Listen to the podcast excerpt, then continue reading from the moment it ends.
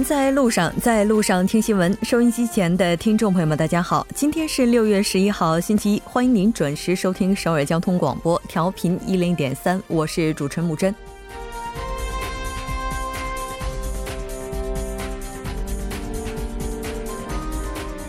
北韩与美国首脑会谈倒计时一天，各路人马已经齐聚狮城，两国元首业已各就各位。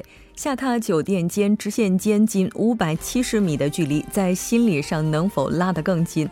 截至目前，双方依然在进行着博弈。明天的圣淘沙岛内能否带来半岛的永久和平？我们将和大家一起守望。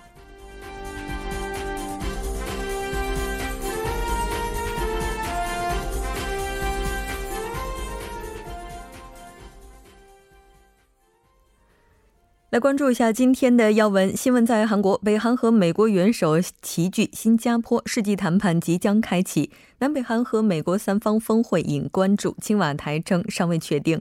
半岛之外，美国国务卿表示，美国致力于半岛无核化。特朗普与李显龙会面，感谢新加坡的热情款待。今天呢，不仅仅是北韩和美国首脑会谈倒计时一天的日子，也是 TBS 建台二十八周年的日子。所以在今天的三四部节目当中，我们将为您带来创台二十八周年特别节目《二十八岁，我们正青春》。从每周一到周晚六点至八点，了解最新动态，锁定调频一零点三新闻在路上。稍后是广告时间，广告过后马上回来。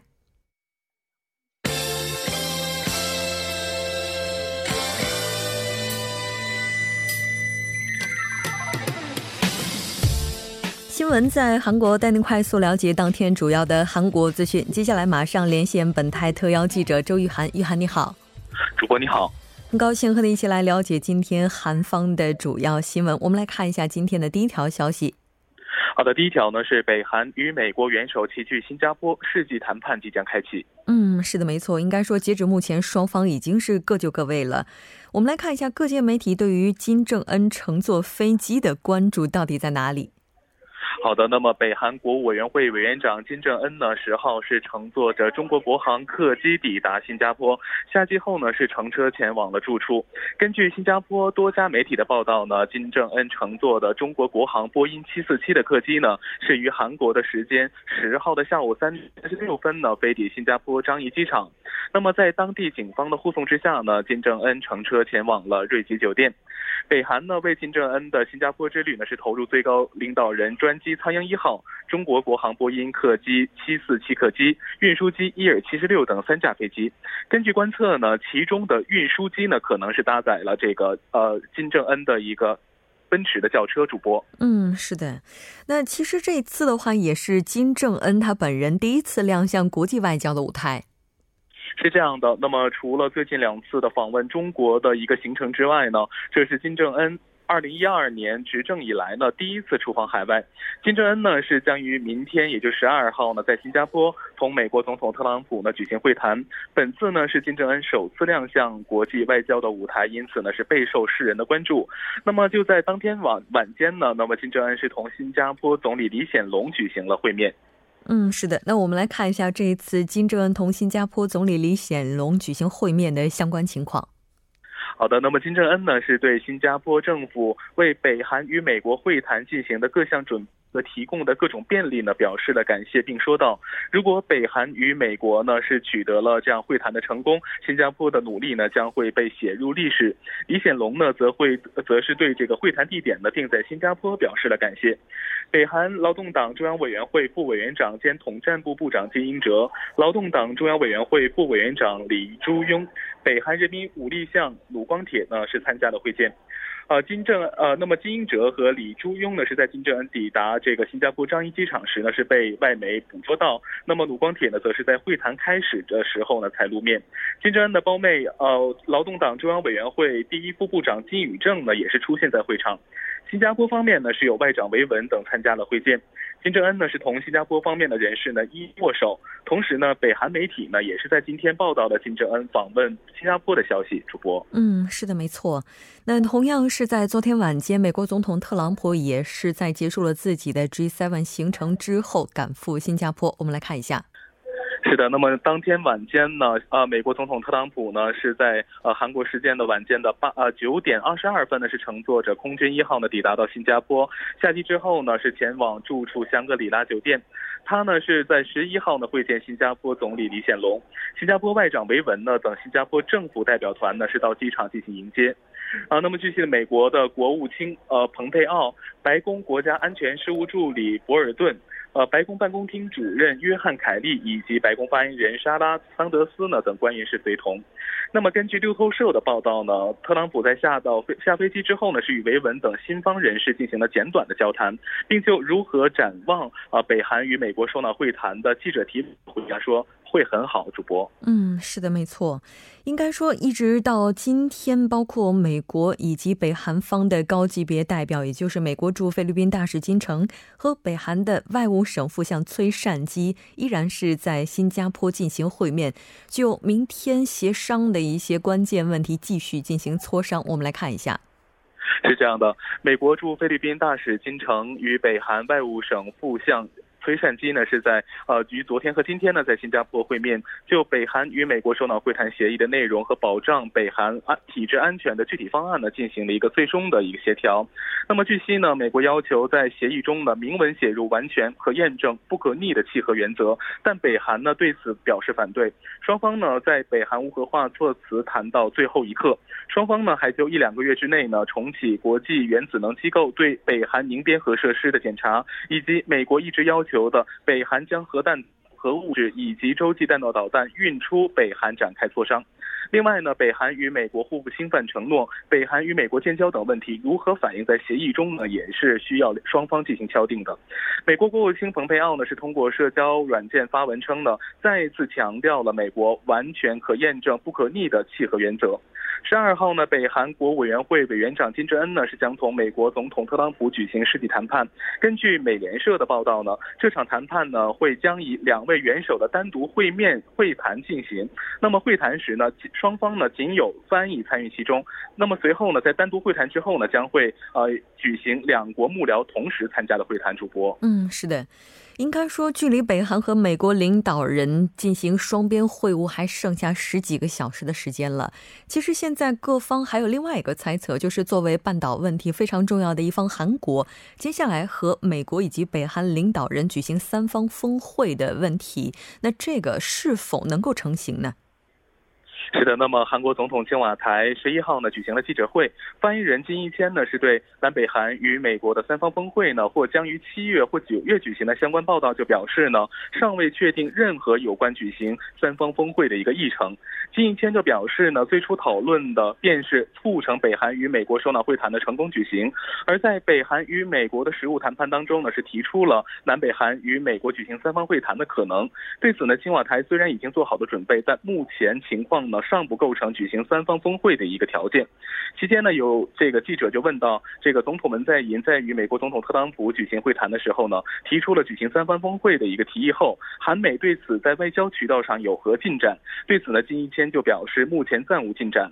那么各方呢都在全力以赴的准备北韩与美国首脑会谈，并希望双方呢在能在本次的会谈当中呢取得好的成果。主播，嗯，是的，没错。我们之前在节目当中也提到过，说在北韩和美国领导人进行会晤期间，韩国也会在新加坡当地这个成立媒体中心。除此之外，我们了解到韩国的国家安保是第二次官也是前往了新加坡。是的，那么对于北韩与美国首脑会谈结束之后呢，为表明文在寅政府的立场而前往新加坡的国家安保室第二次官南呃第二次官。南关标呢所扮演的角色呢？那么金一谦对此就表示，除了媒体发布会之外呢，在当地举行的北韩与美国的之间对话如何展开，也是南关标此行所要完成的一个重要任务之一。文在寅呢在今天是主持召开了首席秘书会议，并表示呢，明天举行的北韩与美国首脑会谈将被载入历史，希望谈判取得丰硕成果。主播是的，没错。那我们也看到，目前各方对于明天会谈保。这个目前持有比较乐观态度的人也是非常多的。除了这条线之外，另外就是南北韩之间的各项合作，包括此前在板门店宣言当中提到的一些事宜，现在也在逐步的推进。那我们来看一下下一条消息。是的，下一条呢是统一部将展开离散家属团聚事前调查。嗯，是的。那我们来看一下目前这个调查的情况进展如何。好的，根据韩国统一部十一号消息呢，为了确认南北韩离散家属的一个生死的状况，政府呢将于明天开始呢进行相关领域的一个全面调查，为期两个月。政府除了调查南北韩离散家属的生死状况呢，还将询问这些遗属是否有意呃这个访问故乡或者是拍摄视频。调查呢将会通过信件、电话和家访方式进行。统一部表示呢，确认家呃离散家属生死状况呢是进行离散家属交流的基础。若确认离散家属的生死，不仅可以更好的促进南北家属的团聚，还可以进行呃视频通话、访问家乡、呃邮寄信件等多种多样的交流。主播，嗯，是的，但是我们也看到，目前北韩方面态度还是比较消极的。是的，虽然政府呢计划进行相关的调查，但是调查后能否继续的这样的一个成型呢是未知数。韩国呢是曾经借红十字会谈呢等契机，希望北韩方面呢对离散家属生死状况进行全面的调查，但是北韩方面呢都是消极以对的。主播，嗯，是的，当然我们也听到有分析认为，如果接下来北韩和美国的首脑会谈能够一切顺利的话，可能接下来南北之间的合作也会比较容易去推进。好的，非常感谢玉涵带来今天的这期连线，我们下期再见。再见。接下来来关注一下这一时段的路况、交通以及天气信息。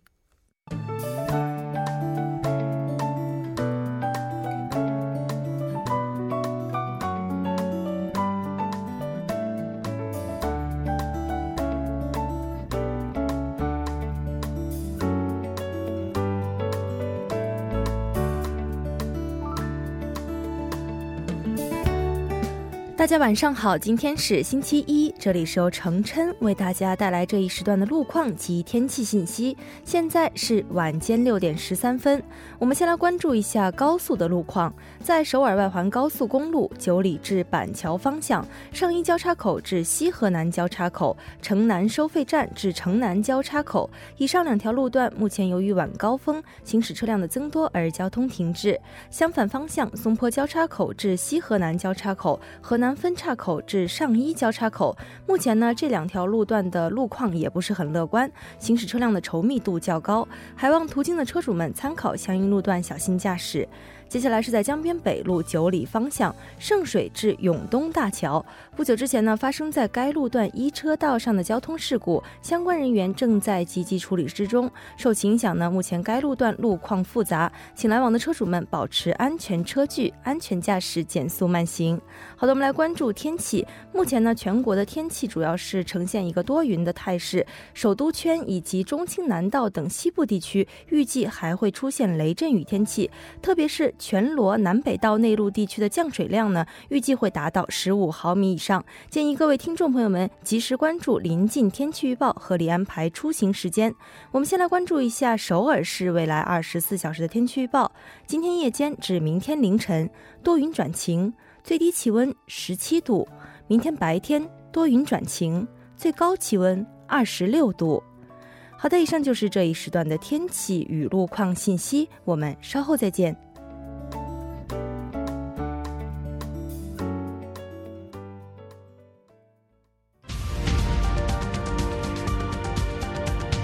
聚焦热门字符，洞察新闻背后，全方位解读当前时事。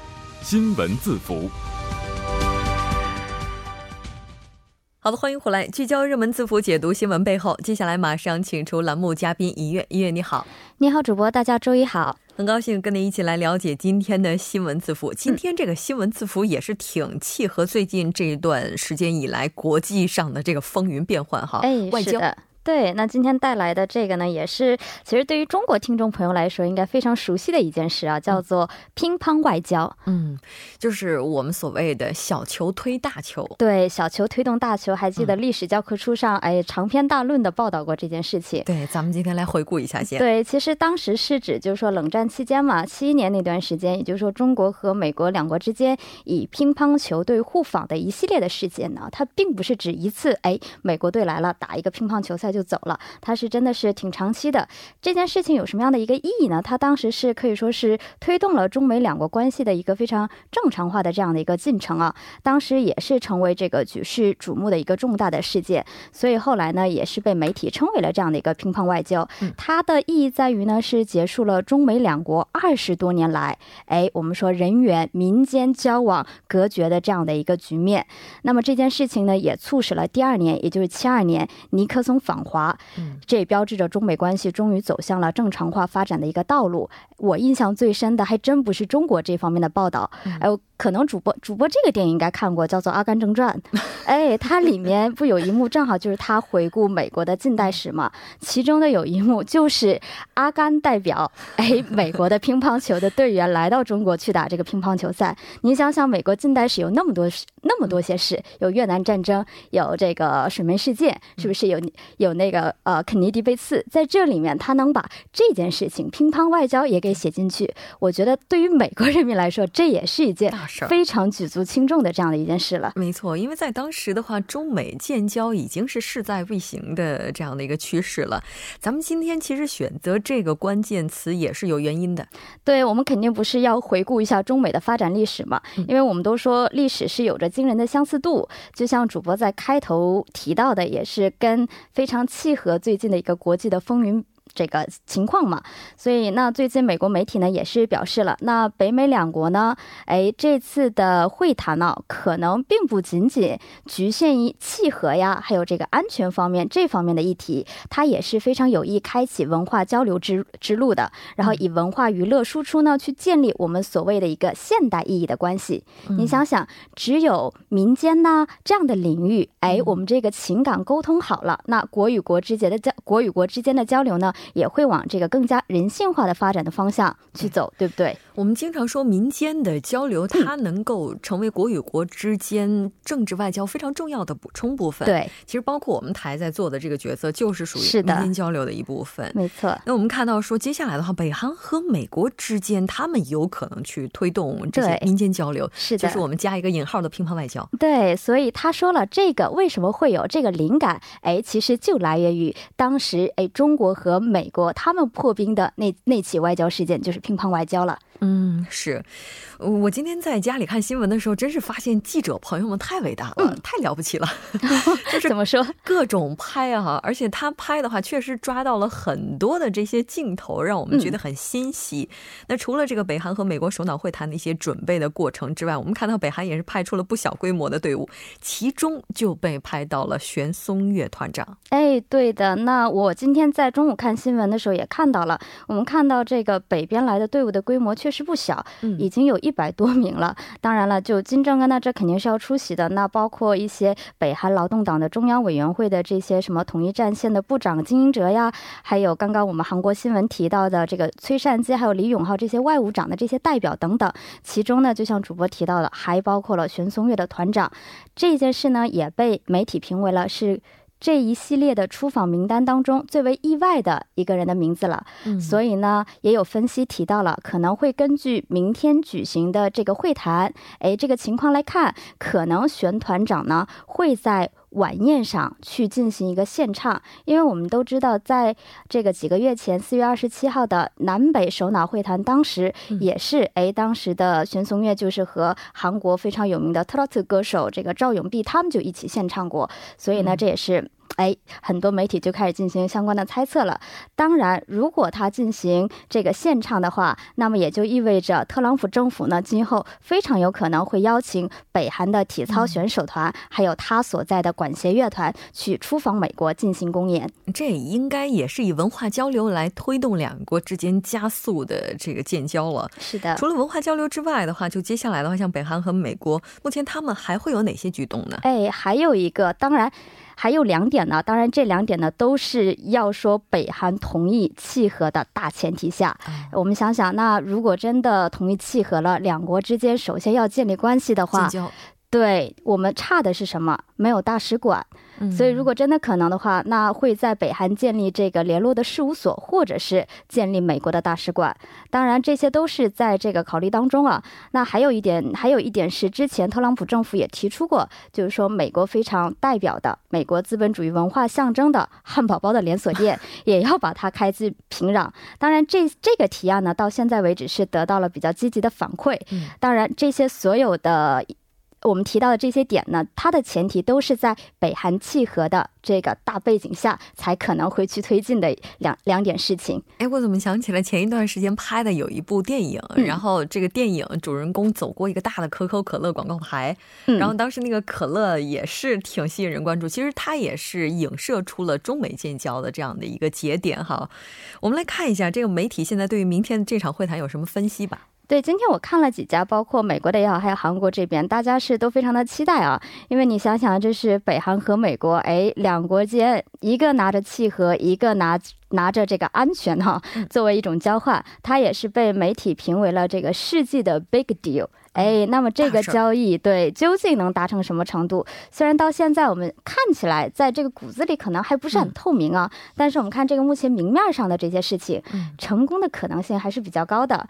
那也包括这个特朗普和新加坡总理李显龙进行午餐会谈的时候，也是提及了对。北美会谈成功，哎，对这这件事情呢，有着很高的期待。对，没错，包括菲律宾大使金城，然后再包括北韩外务省的副相崔善基，应该说双方也是进行了非常长时间的谈判。相信到此时此刻，应该大致的轮廓就已经出来了。当然，我们还是要期待一下明天。非常感谢音乐，我们下期再见。好的，明天再见。稍后为您带来他说。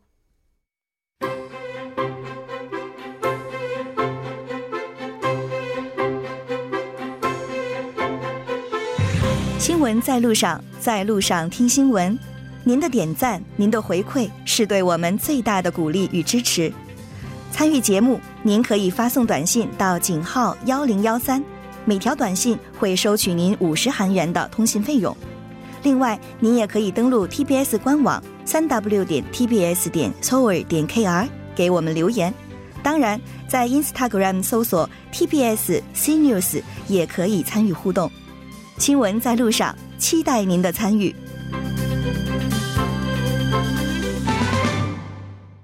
好的，欢迎回来听他说评舆论内外。接下来马上连线特邀嘉宾，来自首尔 Digital 大学的郑明书教授。郑教授，您好。主持人你好，听众朋友大家好，我是首尔 Digital 大学中国学系的郑明书。很高兴和你一起来了解今天的他说。还是先来看一下今天的语录是什么。好的，今天的语录呢是회원국들은서로에대한이견을제쳐두고상호이해를증진해야하며공동의기초를추구함으로써화합과단결을촉진해야한다中文是成员国要排斥相互之间的分歧，增进相互理解，共同追求基础，促进和谐与团结。这句话是上海合作组织峰会中习近平中国国家主席说的话。嗯，上合组织峰会应该说也是近日来中国的大事件了。我们来了解一下这个组织先。 好，它英文的缩写是 SCO，就是 The Shanghai Cooperation Organization，就是上海合作组织的英文缩写。那么韩文是 Shanghai Hyundai 是由中国、俄罗斯、乌兹别克斯坦，然后哈萨克斯坦。吉尔吉斯坦，然后塔塔塔吉克斯坦等六个国家成立的政府间的国际组织。那么，上海合作组织简称上合，成立于二零零一年六月十五日，主要宗旨是加强各成员国之间的相互信任和呃这个睦邻友好，各领域的有效合作，共同致力维护和和保障地区的和平、安全和吻合。呃，稳定。然后主要业务及活动呢，有恢复相互信任及联合军事训练，打击反恐势力，建立合作伙伴关系等。政府首脑理事会呢，每年举行一次，然后谈论多边合作和优先领域的战略。那么上合的所在地是北京。嗯，是的。嗯，那应该说近日来也是峰会的期间，那我们也来看一下近日来主要他们讨论的这些议题是什么。好的，那么六月九号到十号两天呢，在青岛召开了上海合作组织峰会，发表了建立全世界反恐统一战线为主要内容的青岛宣言。那么十号落下帷幕的这个以中国和俄罗斯主导的上合峰会，去年加入成员国的印度和巴基斯坦包括在内，塔吉克斯坦、哈萨克斯坦、吉尔吉斯坦、乌兹别克斯坦一共八国呃领导参加，对反恐经济合作交换了意见。本年度上合峰会呢，是印度和巴基斯坦加入。后召开的第一次元首会议，那么成员国认同共同打击暴力、反恐主义、民族分裂及极端性宗教等三大势力，然后发表呃，并发表了对为世界和平建立反恐统一战线为内容的青岛宣言，也签署了十多项安保、经济、人文等合作项目。嗯，是的。那这次峰会也是上合组织扩大成员之后召开的第一次峰会，也是今年中国第二场非常重大的主场外交活动。习主席刚才提到的这番话，接下来的话会以怎么样的一些具体形式去落实呢？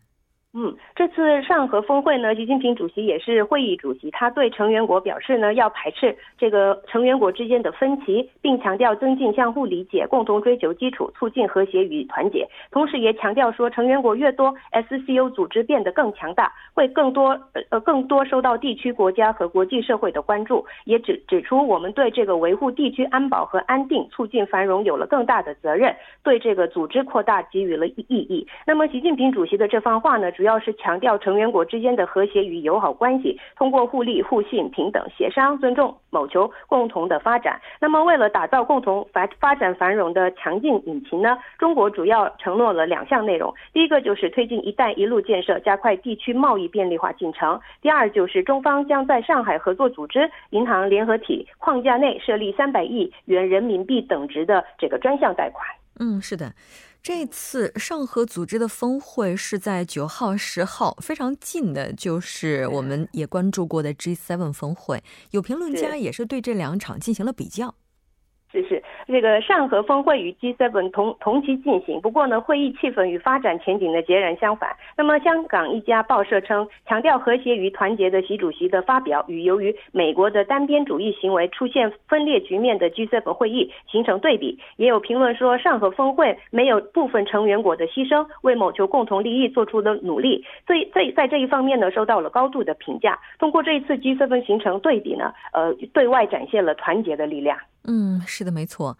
其实除了刚才您提到的这些，应该说这次上合峰会的照片和 G7 峰会的照片在网上也是引发了热议啊。我们知道 G7 峰会的话，现在在网上也流传着各国领导人是争先的抢 C 位，当然不同的国家也出现了不同的版本。但是无论如何，G7 的话，接下来是不是真的会朝着六加一的方向走下去，还是要看成员国之间的努力了。非常感谢郑教授，我们下期再见。好，谢谢。稍后第二部节目当中再见。